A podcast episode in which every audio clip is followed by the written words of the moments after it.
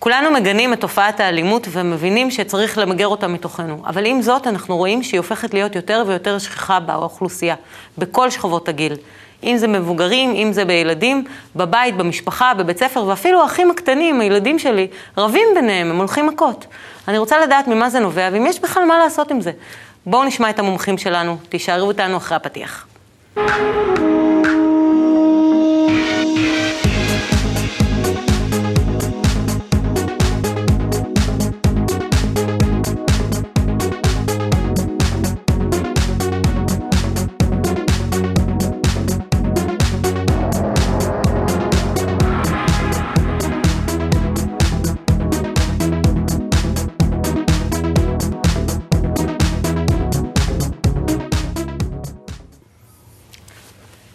איתנו היום לימור סופר פטמן, פסיכולוגית חינוכית ופסיכותרפיסטית, גלעד שדמון, המנהל האקדמי של מכללת קבלה לעם.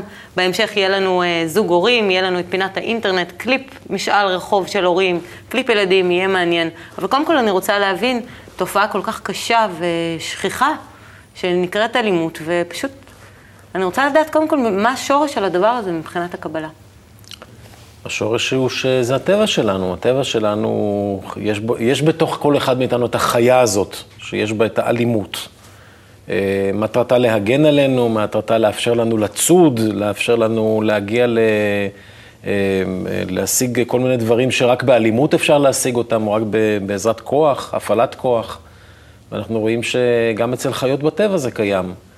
העניין הוא כאשר זה יוצא לא בפרופורציה ולא בצורה הנכונה ולא כלפי האנשים, אה, ובכלל לא כלפי אנשים אחרים. פעם זה היה במלחמות, כנגד משהו, אה, כנגד מטרה מסוימת, היום אבל זה, נכון, אתה רואה שאין איזשהו אנשים אלימים. תארי לעצמך איזשהו, איזשהו עם שהיה בלי, בלי הגן הזה או בלי התכונה הזאת של האלימות, הוא לא היה שורד. אז uh, ודאי שזה דבר הכרחי וחשוב שיהיה קיים, וחשוב שגם נכיר אותו בתוכנו. אה, הקבלה לא טוענת אה, אף פעם בצורה מוסרית, כביכול, נגד אלימות, אלא אנחנו צריכים לדעת להכיר את הטבע שלנו, להכיר שזהו הטבע שלנו, ולפתח מעליו את היכולת לאהוב, להתחבר אל אחרים. לא לדכא אותו, לא להרוס אותו, לא לגרום לו, לא, לא להרוג את הטבע הזה, את החיה הזאת. כי זה בלתי אפשרי? א', זה בלתי אפשרי, וראינו שכל אה, צורות המוסר למיניהם שניסו אי פעם לדכא את האלימות לא הצליחו. לא דרך עונשים ולא דרך אה, אה, מאסרים ולא דרך הריגה, בשום צורה שהיא לא הצליחו, לא דרך אלימות כנגד אלימות, בשום צורה שהיא לא הצליחו. וב', כי, כי אם זה הטבע שלנו, כנראה שהוא נועד למטרה גבוהה. רק צריך אה, לדעת להשתמש בו נכון. כלומר, אם יש לי איזה סוס פראי, והסוס הכי פראי בעדר, אני יכול לקחת אותו ואיתו אני אזכה במרוץ, אה, כי אם הצלחתי לאלף אותו ולרכב עליו. אבל אה, זה שאני אה, אפצע אותו, אפגע בו, אאלף אותו בצורה שתהרוג את האלימות שלו, אני לא, לא, לא, לא הפקתי ממנו את הדבר הנכון. איך את רואה את האלימות? אה, אני מאוד אה, מסכימה עם זה שזה כמובן בטבע שלנו, אבל אנחנו רואים שתינוקות למשל, או ילדים, נולדים עם, אה, ברמה גנטית עם רמות שונות של כעס, ואז עובר איזושהי אינטראקציה עם הסביבה. זאת אומרת, את יכולה לראות ילד שהוא נוח, שגדל בסביבה יותר ויותר אה, פעילה, למשל, שהוא יהפוך להיות יותר פעיל, וילד שהוא מאוד כעסן, בסביבה יותר מרגיעה, ילמד להתאים את עצמו לסביבה. זאת אומרת שקודם כל יש, יש פה קשר מאוד חזק לסביבה, ואני חושבת שמה שאנחנו רואים כרגע בסביבת הילדים, זה איזושהי הקרנה של, של הסביבה של המבוגרים שאנחנו יצרנו להם. זאת אומרת, זה פשוט עצוב לראות שכבר בגיל נורא צעיר הם נורא אלימים, אבל הם פשוט קולטים את מה שאנחנו מלמדים אותם, גם אם לא התכוונו לזה. זה, זה, זה מה שיש לנו בחברה היום, הייתי אצל חברים. אנחנו אלימים בדרכים שיחק אחרות. הילד בין, בדיוק, שיחק הילד בן הארבע במחשב, אומר לי, אני כבר גומר להרוג אותם. שאלתי אותו, למה אתה מתכוון? אז יש משחקי מחשב לילדים צעירים שהם צריכים לקחת את הכדור מפה לשם, אבל בתוך המשחק מחשב הוא הורג את היונים. אוקיי? וזה ממש בסדר מבחינתו שהוא כבר גומר להרוג אותם. זאת אומרת, זה הפך לאיזה שפה שהסתגלנו בעצם לשפה מאוד אלימה, לסרטים מאוד אלימים, למשחקי מחשב מאוד אלימים. עכשיו, האלימות היא, היא רק אופציה בתוכנו, בעצם מה שאנחנו נולדים איתו זה הכעס. עכשיו, הכעס זה כמו איזה אנרגיה. ויש לו תפקידים ביולוגיים מאוד מאוד חשובים. זה, זה מגדיר איפה הגבול שלי, מה טוב לי, מה לא טוב לי. אם אני לומד לארגן אותו ולתעל אותו כמו איזה אנרגיה לאן שצריך, כמו עם הסוס, אז זה דוחף אותי קדימה להשיג את מה שאני רוצה. זאת אומרת, יש לזה הרבה אפשרויות חיוביות שאפשר להפיק מהאנרגיה הזאת. תוקפנות היא כאילו ברירת המחדל, אבל כשאנחנו לא מספיק כנראה מלמדים דברים אחרים, אז ברירת המחדל משתלטת. זאת אומרת... או כשיש הרבה, שנייה, או כשיש הרבה אה, רווחים לברירת המחדל הזאת. אם אנחנו נורא מעריכים אה, אינדיבידואליות, אה, תחרותיות, אה, גם אחד על הגב של, של השני, גם כמה שיותר חזק, גם כמה שיותר מהר, אז לאט לאט מה נותר לילדים לעשות? אה, להיות יותר אלימים כדי להשיג, כי זה כל האמצעים מקדשים את המטרה. ממש או ככה. ובעיקר, וזה דבר מאוד חשוב, דוגמה אישית. נכון. הרבה פעמים הילד, ההורה אומר, הילד שלי אלים, והוא בעצמו, הוא, לא, לא תמיד אלימות היא בפיזיות, יכול להיות שההורה מאוד אלים בצורה מילולית, ואצל הילד זה בא לידי... או בכביש. או על הכביש, או בכל מיני צורות אחרות, כן. אז צריך ל- תמיד להסתכל על עצמנו לפני שאנחנו באים לשפוט את טוב, הילד. רגע, רגע, לפני הפתרונות, בואו נעבור לפינת האינטרנט שלנו. קרן קרבנר מנהלת הפורום בתפוז. כנסו לבית ספר להורים, תראו את השאלות, הגיעו לנו כבר שאלות על אלימות. בואו נשמע את קרן. אז שלום לכם, הגיעו לנו באמת אה, בנושא הזה הרבה מאוד שאלות, ובחרתי שאלה של אה, הורה מודאג, כך הוא מגדיר את עצמו, אני יכולה להבין אותו. Uh, הילדים שלי בני 9 ו-13, רבים לעיתים קרובות. במריבות הם נגררים לקללות, דחיפות, בעיטות, אין לנו ברירה, ובמצב כזה אנחנו מתערבים. כמעט כל ריב שלהם מסתיים באלימות מילולית או פיזית. מה עושים? עזרו לנו לעזור להורה המודאג שלנו. נפנה למומחים. אז שוב, באמת שני גורמים שלימור ציינה קודם, וזה נכון, עניין של גנים, אין מה לעשות, נולדו כאלה, והדבר השני זה עניין של סביבה וחינוך. ופה יש המון מה לעשות. הסביבה שאליה אתה חונ... חונ... חונ... חושף את הילד שלך, היא הסביבה שתשפיע, ואחר כך אל תתפלא שהוא ינהג בהתאם. אם תראה לו סרטי אה, אלימות, קראטה, לא יודע מה שם, כל מיני מלחמות, ותחשוף אותו למשחקי מחשב שבהם כובשים ונלחמים והורגים וכן הלאה, הוא מבין שזאת דרך לגיטימית, לגיטימית למצוא פתרונות לבעיות. אז, גם, אז כל בעיה, גם עם האח שלו וכן הלאה, היא תיפתר בצורה הזאת. זאת אומרת, אתה רואה בעצם את מה שכואב לך שם, בין שני הילדים שלך שרבים, את התוצאה של הסביבה שאליה אליה חשפת אותם קודם לכן. ופה בהחלט זאת האחריות של ההורה. אז אני חושבת שאפשר אה, לנסות אולי לראות אה, שהחלק הבעייתי בשאלה כזאת זה שבעצם נגמרה התקשורת. התקשורת עברה להיות גופנית, מילולית, אה, אלימה. עכשיו, כדי להחליף, זה הרבה יותר קל, זה זמין לילדים, זה בסדר, זה טבעי, אבל הרבה יותר חשוב ללמד מה אותם... זאת אומרת נגמרה התקשורת? סוג של חוסר אונים? או שיש שם סוג של חוסר אונים, אני לא יודעת אם זה יותר מגיע מתוך חוסר אונים, זה, זה יכול להגיע מכל מיני מקומות, אבל... או לפעמים, לפעמים זאת התקשורת עצמה, זה, יש את הבדיחה הזאת עם שני ילדים, אחד בוא, בוא נשחק שש, שהוא אומר בוא, בוא ישר מכות, עזוב? נכון. לפעמים זה סוג התקשורת. זהו, לפעמים זה סוג התקשורת, אה, והיא נורא בקלות יכולה להפוך אלימה, בטח בכל מיני גילאים. עכשיו, גיל 9 ו-13 גם צריכים אה, הרבה מאוד פעילות, שגם זה אין אצלנו. ומחשב מייצר המון עצבנות והמון מתח, כי הרבה קורה והגוף לא זז. אז גם זה צריך לקחת בחשבון. אה, מעבר לזה, תקשורת נשמעת לי אה, נושא שצריך ללמד, שבית ספר מנסה ללמד, אני חושבת, אה, ושאנחנו כהורים חייבים להקפיד עליו. קודם כל, מול אלימות צריך לחתוך. ככה לא, וברור שצריך להתערב. לא צריך uh, להרגיש שכל האמירות האלה של תן לילדים להסתדר לבד, הן רלוונטיות ל- למקרה אלימות, זה יכול להיות נורא מסוכן. אז חייבים להתערב, חייבים לעצור. וגם נשמע שכבר במה הם יסתדרו, איך הם, אה, מה הם יעשו כבר. לא, להפך, הם. הם, הם, הם יגיעו לשלב שהחזק קובע. זה מה שקורה הרבה פעמים, או שהקטן מצליח להתגבר על החזק ו- ולהכאיב לו מספיק או להציק לו מספיק. זאת אומרת, זה, זה, זה גם מלמד, אבל לא תמיד דברים חיוביים. אבל צריך פה להראות שכשיש רצונות מנוגדים, כשיש קונפליקט, כשיש, אה, כשרוצים לעשות את זה אחד על חשבון השני, זה לא בבית שלנו. אז אם יש פה משהו של התנגדות, צריך למצוא את השולחן שלידו יושבים ומדברים, או עומדים ומדברים.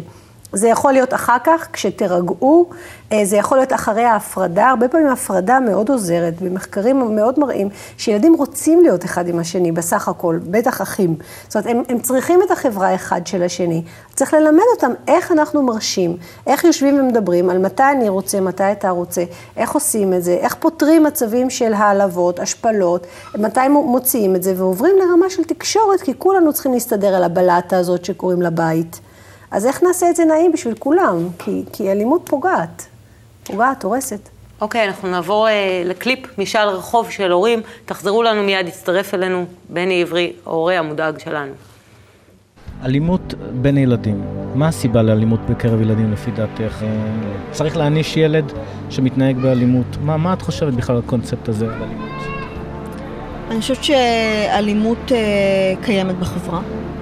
אה, אני חושבת שצריך מצד אחד אה, ללמד את הילד שהוא לא צריך להיות אלים כמודל התנהגות, אבל אני גם לא חושבת שילד שמתקיפים אותו לא צריך לדעת להתגונן. זאת אומרת, אני מחנכת את הילדים שלי, שהם לא יוזמים שום דבר והם לא אה, מתנהגים בצורה אלימה באופן, כאיזשהו סמל, אבל אם מישהו פוגע בהם או מתקיף אותם, אני בהחלט מעודדת אותם להחזיר. יש לך אחים, משפחה? יש אח גדול, כן. הייתה ביניכם אלימות? איפשהו היה קצת, אני מניחה, כשהיינו ילדים, אבל יש לנו הפרש גילים אה, די גדול, שבע שנים. אה, לא אלימות כזאת שהלכנו מכות, כי זה בן ובת סך הכל, אז אה, בן איכשהו היה מחונך שעם בת לא הולכים מכות, או מתייחסים לככה ביותר אמפתיה. הצטרף אלינו בני עברי, אתה במשפחה מורכבת, במקצועך אתה מעצב גרפי. כמה ילדים יש לכם? סך הכל ארבעה. ארבעה, שניים, אה, שניים מנישואים קודמים, קודמים, שני בנות וילד משותף וילד מנישואים קודמים של אשתי. מורכב, מה שנקרא. אז מה אתם חושבים על הקליפ? אה, אמרה שם אחת האימהות שהיינו ילדים קטנים. קל להיזכר שהיינו ילדים קטנים, אז אה, היינו אלימים. אני חושב שזה דבר שאולי נעלם מאיתנו. אה, עד כמה אנחנו נותנים דוגמה, ודיברתי על זה קודם לכן, לילדים שלנו בסוגים שונים של אלימות, שבעזרתם אנחנו פותרים בעיות. דרך הרמת קול, ודרך הצורה שבה אנחנו נוהגים על הכביש, ודרך ה... התבטאות של, של ההורים אחד עם השני, לפעמים ב... ב, ב, ב... שהורה חושב שלא זה מותר ולילד לא. כן, כן. ואז הילד סופג את זה, רואה את זה, ומעתיק את זה אל, אל, אל העולם שלו, וכשרואים את זה אצלו, באים אליו בטענות. אז מה ההורה יכול לעשות? אמ, א', להשתדל אה, עד כמה שאפשר לראות את זה על עצמו ולתקן את זה. ב', דרך הילד להסביר לו שגם אני, גם לי, גם בי יש את החיה הזאת. גם אני מתקשה להתמודד איתה. הנה, תראה למשל, אתמול איך נהגתי על הכביש, וסיכנתי את אותך ואותי, ולמה? כי, כי באותו רגע החיה הזאת השתלטה עליי. ואני מאוד מאוד משתדל להגיע לרמה גבוהה יותר, לרמה של אדם, של קשר, של אהבה, של חיבור. וגם אתה וגם אני באותה דרך, ואנחנו במאמץ משותף. אז אה, אני לא, לא, לא, לא לבוא בהטפה מלמעלה, אתה לא בסדר, אלא אני מכיר את זה, כי גם אני מתמודד עם אותו דבר. אנחנו שותפים למאבק הזה. זה דווקא נשמע אבל דרך ארוכה שבן אדם יודע שיש בתוכו איזושהי חיה. נכון. אם הוא לא ידע את זה, אז אה, אין לי מה להציע לו. יותר מזה, היכולת להתאפק אולי. היא, היא באמת דרך ארוכה. אנחנו מלמדים את זה מגיל צעיר, אבל זה מתקדם נורא נורא לאט בסך הכל. ועל היכולת, ברגע שיש את היכולת להתאפק ולעצור, אז אפשר ללמוד אה, דרכי תקשורת ובירור ודיבור, ו- ואיך לעמוד ואיך להפוך את התוקפנות לאסרטיביות. איך לקחת את הכעס ולהגיד, זה מה שאני רוצה, אני לא מוותר, אבל אני לא פוגע בשני. אוקיי? כי אלימות פוגעת והורסת, וזה חוזר חזרה אליי אחר כך. אז יש פה באמת דרך מאוד ארוכה אה, לעשות עם הילדים בכל מיני גילאים, אה, אבל אי אפשר לוותר עליה. זה באמת לא אינסטנט, והעולם מאוד השתנה. הפיתויים והמשיכה וה, לכיוון פתרונות מהירים, כוחניים, אלימים, שפוגעים בשני, נורא מקובלים עלינו. אז כדאי שנסתכל ככה מסביב ונגיד, האם זה בסדר מבחינתנו כל הזמן להתחרות אחד בשני, או, או כל הזמן אה, לפגוע אחד בשני, מתי זה לא בסדר? מתי אנחנו מלמדים לוותר, להתאפק, אה, להתחשב? מתי שכחנו את כל זה? אז אם אנחנו כל היום מתחרים, אז אה, זה יותר מעצבן באמת. עכשיו, דבר, דבר נוסף שאפשר לעשות זה להראות לילד את מבחן התוצאה. זאת אומרת, אם הוא נאמר נהג באלימות כלפי, זרק חפצים ושבר אותם, באותו רגע הוא לא מסוגל לראות את זה, כי הוא עושה את זה. אבל אחר כך לבוא ולהגיד לו, אתה רואה, הנה זה צעצוע שנשבר. ההתנהגות של האלימה גרמה לכך שזהו, אי אפשר לתקן אותו, אין מה לעשות עם זה. או אם פגעת בילד אחר, בוא נראה, דמיין לעצמך איך היית מרגיש במקומו. אם אתה עכשיו היית ילד שנפגע, איך היית מרגיש אתה במקומו ב- ב- כשנוהגים כלפיך באלימות? זאת אומרת, להראות לו את התוצאה של האלימות פעם ועוד פעם ועוד פעם, ולאט לאט הוא יקלוט את זה. זאת אומרת, זה גם דרך. השאלה באמת שעולה לי לראש, אחרי ששמעתי את מה שאמרת, באמת, אה, באמת, ההתאפקות הזאת זה משהו שאפשר ללמד את הילד, או זה משהו שהוא, אה, זאת אומרת, משהו מולד, שיש ילדים שיש להם יותר יכולת, יש להם, כי זה, כן. אצלנו במשפחה זה נדמה שכאילו זה... זה דבר לפעמים ש... איך אומרים, ברגע שזה מגיע לילד, הוא לא רואה לא מימין ולא משמאל, ורק רואה את רצונו. אז השאלה, מה זה ההתאבקות? מאיפה זה בא? זה בא מהסביבה? זה בא ממה? במיוחד בדור כזה שאת יודעת, כולם רוצים הכל מהר, הכל עכשיו, הכל באינטרנט ו... כן, דור מאוד מהיר באמת. אז איך אפשר... וגם. עולם מאוד מהיר, זאת אומרת, למעשה הדור הזה מאוד מגיב לעולם שלו, כאילו, ב... אבל בסך הכל, כן, יש שוני ביולוגי, גנטי, בטמפרמנט של אנשים. תחשוב על כל הילדים, מגוון הילדים והילדות, אז יש שוני בטמפרמנט, ביכולת שלהם אה, לחכות, בסבלנות הטבעית שהם נולדים איתם, כל זה מכיל ויוצר את היכולת להתאפק. עכשיו, עוד לפני שהם הגיעו לסביבה, יש איזו נטייה טבעית, הרבה פעמים, יותר לחכות או פחות לחכות, יש ילד פחות סבלן, יותר סבלן, נכון? אנחנו לא, אנחנו לא זהים. ואז אנחנו פוגשים סביבה. ולמעשה גם כסביבת הורים, אתם מייצרים משהו שכל הזמן מלמד להתאפק, רגע, עוד מעט, אחר כך, נכון? ממש מגיל אפס עד גיל, עד גיל מאוד uh, מבוגר עבדו איתי על סבלנות, למשל. או... על איזה גילים אתה מדבר? אה? אנחנו מדברים על גילים 9, 13, 15, ואפילו גיל 3, הקטנצ'יק ביותר, נכון. שמגיע עם פיו פיו מהגן. נכון. זה מאוד נכון. מדאיג. נכון. אז אה, באמת, זו שאלה טובה, כי אה, איפה, איפה בעצם לנו כהורים יש אה, מושכות פה שליטה לאן לכוון את הילדים? Mm-hmm. איך, איך עושים את זה? אני חושב שגם כל גיל, עד כמה נכון. שאני יודעת פסיכולוגית התפתחותית, נכון? אז יש לגילאים שונים את יכולת האיפוק השונה, כן. וזה צריך להרגיש את הילד, אין פה איזה נוסחה קבועה. אני לא מכיר את הנוסחאות אולי של לימור מכירה, אבל צריך לדעת שאתה מחנך ילדים אה, בגילי אה, כיתה א' או ב', זה אחרת מאשר בכיתה ה'-ו', כן? כי, כי יכולת האיפוק שלהם היא שונה. יכולת למעשה... דחיית הסיפוק שלהם. למעשה אתה מלמד אותם את זה, אתה מלמד אותם ישיר מאוד בהשפעה, אתה משפיע עליהם מאוד בעניין הזה, עד גיל 6. ואז גם הסביבה מאוד מאוד משפיעה, בית ספר ו- וכל הסביבה החברתית מאוד מאוד משפיעה על היכולת הזאת ודורשת אותה. זאת אומרת, אתה מגדל את היכולת הזו פחות או יותר עד גיל בית ספר, אבל אתה עוזר לו לעצב אותה. ברגע שהוא כן מצליח להתאפק, אז הוא יכול גם לחשוב על פתרונות אחרים. זאת אומרת, אם, הוא, אם אתה מחנך אותו, מלמד אותו, שהוא לא פועל בשלוף, כי בשלוף הרבה פעמים זה יצא לו תוקפני, פוגע, אלים, מסוכן, כמו שדיברת על זה, זה חוזר אליו כתוצאה בעייתית, או שהוא הורס את עצמו או שהוא הורס את הסביבה, התוקפנות, אז הוא לומד לפתח דרכים אחרות בעצם. ואז זה משמש לך איזה מין בסיס, היכולת הזאת להתאפק.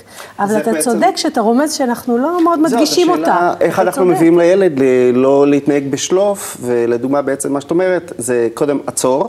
נכון. ואז איזשהו תהליך אחר שיקרה עכשיו. נכון, אז מה, חושבים. מה באמת אפשר להביא לילד שכאילו הוא יעצור, הוא יעשה איזשהו, אה, אה, איך אומרים, מין כזה סטופ רגע. פשוט, פשוט להתרחק. שתדע לספור עד עשר. פשוט להתרחק כן, ממוקד הבעיה. כן, זה דברים של להתרחק, או איזה מיש... כן, להתרחק ממוקד הבעיה. עכשיו בא לי נורא להרביץ לילד הזה, כן? ואני אני, אני כבר יודע שהנה זה משתלט עליי.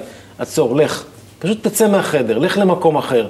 תחזור חזרה כבר, אתה תהיה במצב אחר, ההרגשה שלך תתחלף, היא תשתנה. אחד הדברים שאחת האימהות דיברה בקליפ, הוא שכשמרביצים לילד, אז היא מלמדת אותו להחזיר.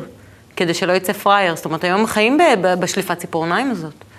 אה, יש גם את זה, ולפעמים, האמת, לפעמים זה נכון. זאת אומרת, יש גבולות מסוימים. לילד לא צריך להיות כזה שלא יודע להתגונן, או לא יודע, צריך את אותה אלימות למקרים מסוימים, ודווקא אולי למקרים האלה. אה, אבל א', הרבה מאוד לדבר, ב', מאוד חשוב לדעתי, לא להעניש את הילד ולא להפגין כלפיו בדיוק את אותה תגובה. הרבה פעמים כשהורה רואה אלימות, זה מעצבן אותו, זה מפחיד אותו, והוא בעצמו נוהג בסוג של אלימות כלפי הילד. גם בצעקות. אלא להסתכל עליו כמו על מי שעכשיו החיה הזאת משתלטת עליו, לחכות שיירגע, להרגיע אותו, לתת לו איזושהי צורה, להרחיק אותו ממוקד הבעיה, להפריד את זה, לעשות הפרד ומשול בין הניצים, ואחר כך לתפוס ולהגיד, בוא נראה מה קרה פה. פה השתלטה עליך החיה הזאת שבפנים, גם לי זה קורה לפעמים, בוא אני אתן לך דוגמה מה קורה, מה אני עושה עם עצמי כשזה קורה לי, בוא נראה מה אתה יכול לעשות, לדבר וללוות את התהליך ממש עם דוגמה אישית ולהיכנס פנימה, להרגיש את הילד. למה הוא התעצבן כל כך? הוא, הוא, כנראה שזה מצב של מצוקה. מה הביא אותו לדבר הזה? לנסות להיות איתו ואז מבפנים להבין אותו. והמודעות הזאת יכולה להביא אותו למצב שהוא יוכל לשלוט בזה יותר בפעם הבאה. עם סבלנות, פעם אחר פעם, כן. כן, כי ברמה גופנית, הרי אתה לא, אנחנו מלמדים גם שבזמן כעס אנחנו לא יכולים לחשוב. נכון? אז מה, מה זה אומר? זה אומר שלמעשה, אם יש הרבה דברים שאתה רואה, מגיל 6 ואילך, אי אפשר ללמד את זה קודם. קודם אתה מדגים את זה. אבל פחות או יותר, תחשוב על זמן בית ספר, אתה מלמד אותו שאם אתה לא חושב, אז למעשה אתה, יש לך אופציה אחת להגיב, אולי שתיים. אם אתה חושב, כשהזמן עובר, כמו שאתה אומר, אתה יכול בעצם למצוא הרבה אפשרויות אחרות, הרבה יותר טובות. אז קודם כל אתה מלמד אותו לא להגיב. כמה שפחות להגיב, אם אפשר לנשום, על לספור עד עשר, או עד עשרים, או עד שלושים, או עד שזה יורד. באמת, כאילו הרעיון הוא, הוא לקחת את הזמן, וכאילו אם אתה חזק מבפנים, אתה לא חייב כל הזמן להוכיח את זה, נכון? אתה יכול רגע לעצור ולחשוב. כי תחשוב על זה, הרבה פעמים התגובות האלה, כשעובר הזמן, אתה רוצה להגיד משהו אחר לגמרי. אתה יכול להגיד משהו אחר לגמרי, אפשר היה לפתור את זה אחרת.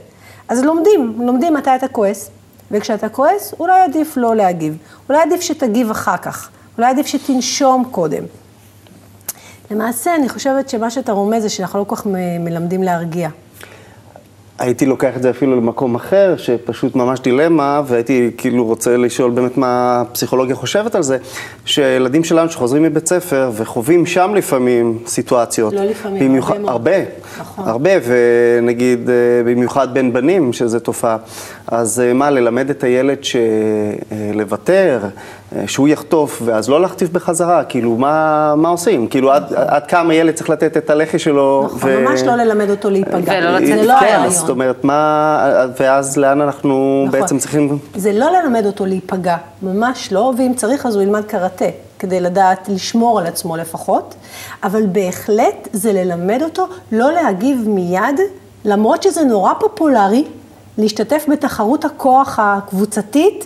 ו- ולהפגין כוח, ולהפגין משהו שכשהוא, שמה מה אומרים על אלימות? שאתה יודע איך זה מתחיל, אתה לא יודע איך זה נגמר, נכון?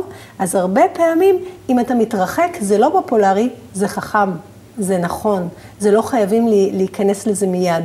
ואפשר לפתור את זה אחרת, וילדים יודעים לזהות ילדים אחרים שמרגישים חזקים מבפנים, שדווקא לא נגררים לכל מיני מעשי אלימות. במקביל, האמת, לבנים, אני חושבת שמאוד חסר בחברה שלנו, כמו שאני פוגשת את זה, היכולת לפרוק מתח, לפרוק כעס, אה, להשתולל, מאותו מקום טבעי שגלעד דיבר עליו בהתחלה. כן, להיות אקטיביים.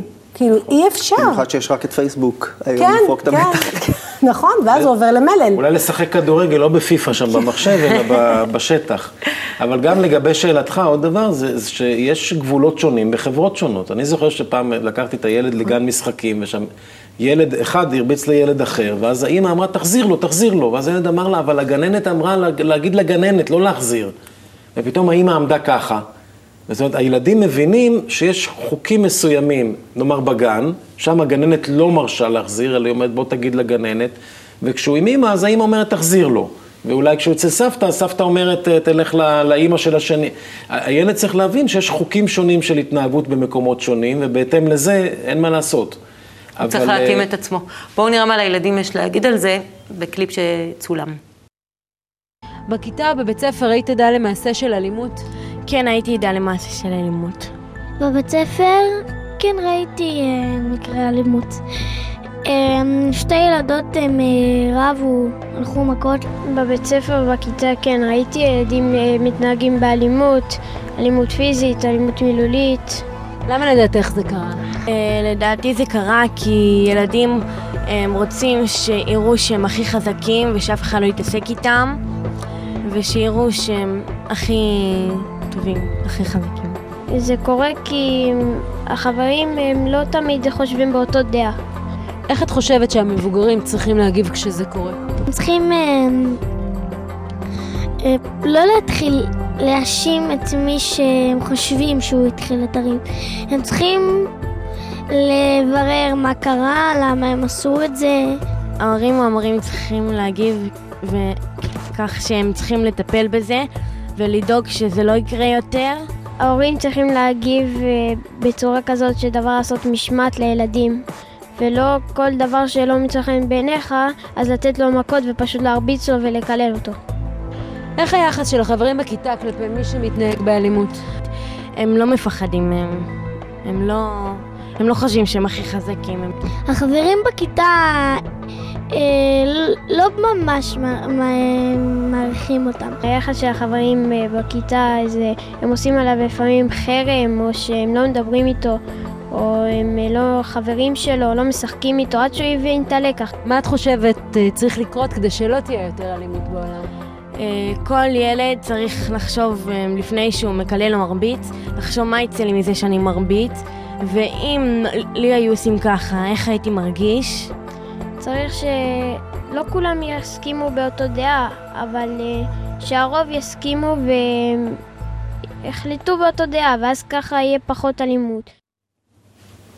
טוב, הייתי שמה אותם עכשיו בפאנל את הילדים. כן, גם אה, מקסים, ילדים מאוד בוגרים, איך היא אמרה, ילדת, לחשוב איך השני היה מרגיש במצב הזה, זה ממש תשובה בוגרת. זה כבר תובנה אחרת, אין ספק. כן. טוב, בואו נעבור אה, לשאלה נוספת שהגיעה אלינו. קרן? שאלה נוספת שהגיעה אלינו, אה, שאלתה של טובה, היא שואלת אותנו, כל פעם שבני בן הארבע לא מקבל מה שהוא רוצה, הוא מתחיל להשתולל בצורה מדאיגה מאוד. הוא מתחיל להתנשף בכבדות, מתחיל לזרוק כל מה שסביבו ולהרביץ. כרגע זה רק בבית, אבל אני מפחדת שזה יקרה גם בגן או בעתיד בבית הספר. מה לעשות? בהזדמנות זאת אני פונה אליכם הגולשים אה, לפנות אלינו דרך הפורום שנמצא באתר תפוז, פורום שלנו נקרא בית ספר להורים, כשמה של התוכנית, אה, ותשתפו אותנו, אה, המומחים שלנו ישמחו מאוד לתת לכם מענה, גם דרך הפורום וכמובן גם דרך התוכנית. אז אני מחזירה את השאלה למומחים. טוב, נשמע שיש שם תסכול רב. אני חושבת שזה באמת, כן, זה, זה גיל מאוד צעיר, אני מבינה שהוא עוד לא בגן או משהו, אבל אה, זה גיל צעיר שבו אי אפשר, זו הזדמנות גם להגיד שבגיל 4-5 נורא קשה עדיין להבין את הצד השני. זה עוד, הם לומדים, הם, הם נורא רואים עדיין את הצד שלהם, זה האגוצנטריות, וזה לוקח זמן. הם פועלים אבל... גם יותר על פי אינסטינקטים, לא? כן, על פי, על פי הדחפים או הרצונות, והם בטח פועלים לפי מה שהסביבה לימדה אותם. עכשיו, אם זה הצליח לו, זה יחזור. זאת אומרת שאם ההתפרצות הייתה מאוד יעילה, ואחריה הוא קיבל את מה שהוא רוצה, רצינו או לא רצינו, זה מה שיצא בסוף, אז זה יחזור. אז חיזקנו את ההתנהגות הזאת, וילד שמתפרץ, אה, בדרך כלל זה ילד שזה הצליח לו, לצערנו. אה, מה שעוד הייתי בודקת זה את רמת השפה. האם יש אה, מספיק תקשורת אחרת שהוא יכול בה לבטא את עצמו ולהסביר את עצמו, והאם הוא יודע לעשות את זה, והייתי מאוד מנסה להזמין אותו ללמד, יחד עם זה שצריך לעצור את ההתפרצויות האלה, ובעיקר לא לתת להם לעבוד. אז מה את מציעה, להתייחס או לא, להת... איך, איך, איך תהיה צורת ההתייחסות? כי מדברים דווקא על התעלמות במצב כזה של... זהו, הרעיון בהתעלמות אבל זה מאוד קשה לעשות למשל באמצע הסופר, נכון? אז הרעיון הוא שלפחות אה, לא חייבים רק להתעלם, אבל חייבים שמה שהוא רצה הוא לא יקבל אחרי ההתפרצות. מה שהוא לא רצה, אם זה היה משחק, אם זה היה ללכת, שזה יקרה בדיוק הפוך, כדי שבמעשה ולא רק במילים, כי אנחנו הרבה פעמים אומרים זה לא יצליח לך, ואנחנו נותנים, אנחנו נותנים את התשומת כן. לב ואת הזה.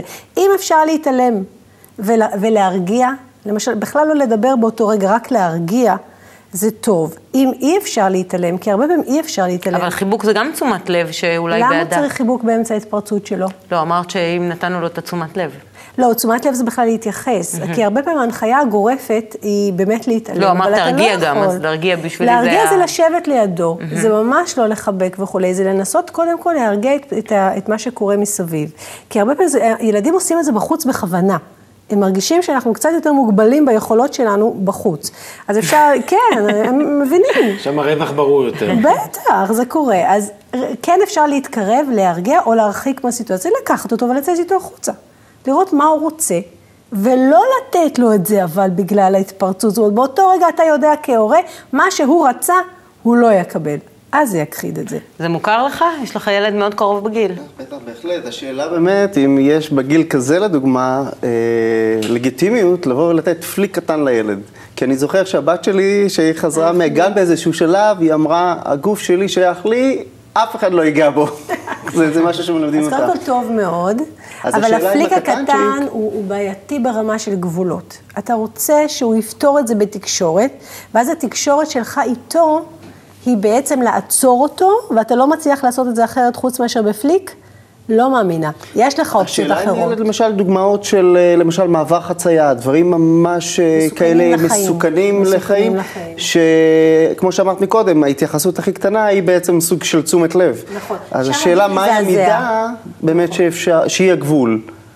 שם עדיף לזעזע. שם היחס, אה, בכלל, כן. היחס לילד, הילד זה מבין, הוא מבין, הוא, הוא מרגיש מבפנים איפה זה באמת מצב של מצוקה, גם מצד ההורה, כמו מעבר חצייה, שהוא נכנס, ל- רץ לכביש או משהו כזה, שם חייבת להיות תגובה מיידית, חדה ו- והחלטית, לבין שהוא יושב בסופר ובוכה כי הוא רוצה את הממתק ומסתכל מסביב ונהנה מזה שכולם מסתכלים עליו.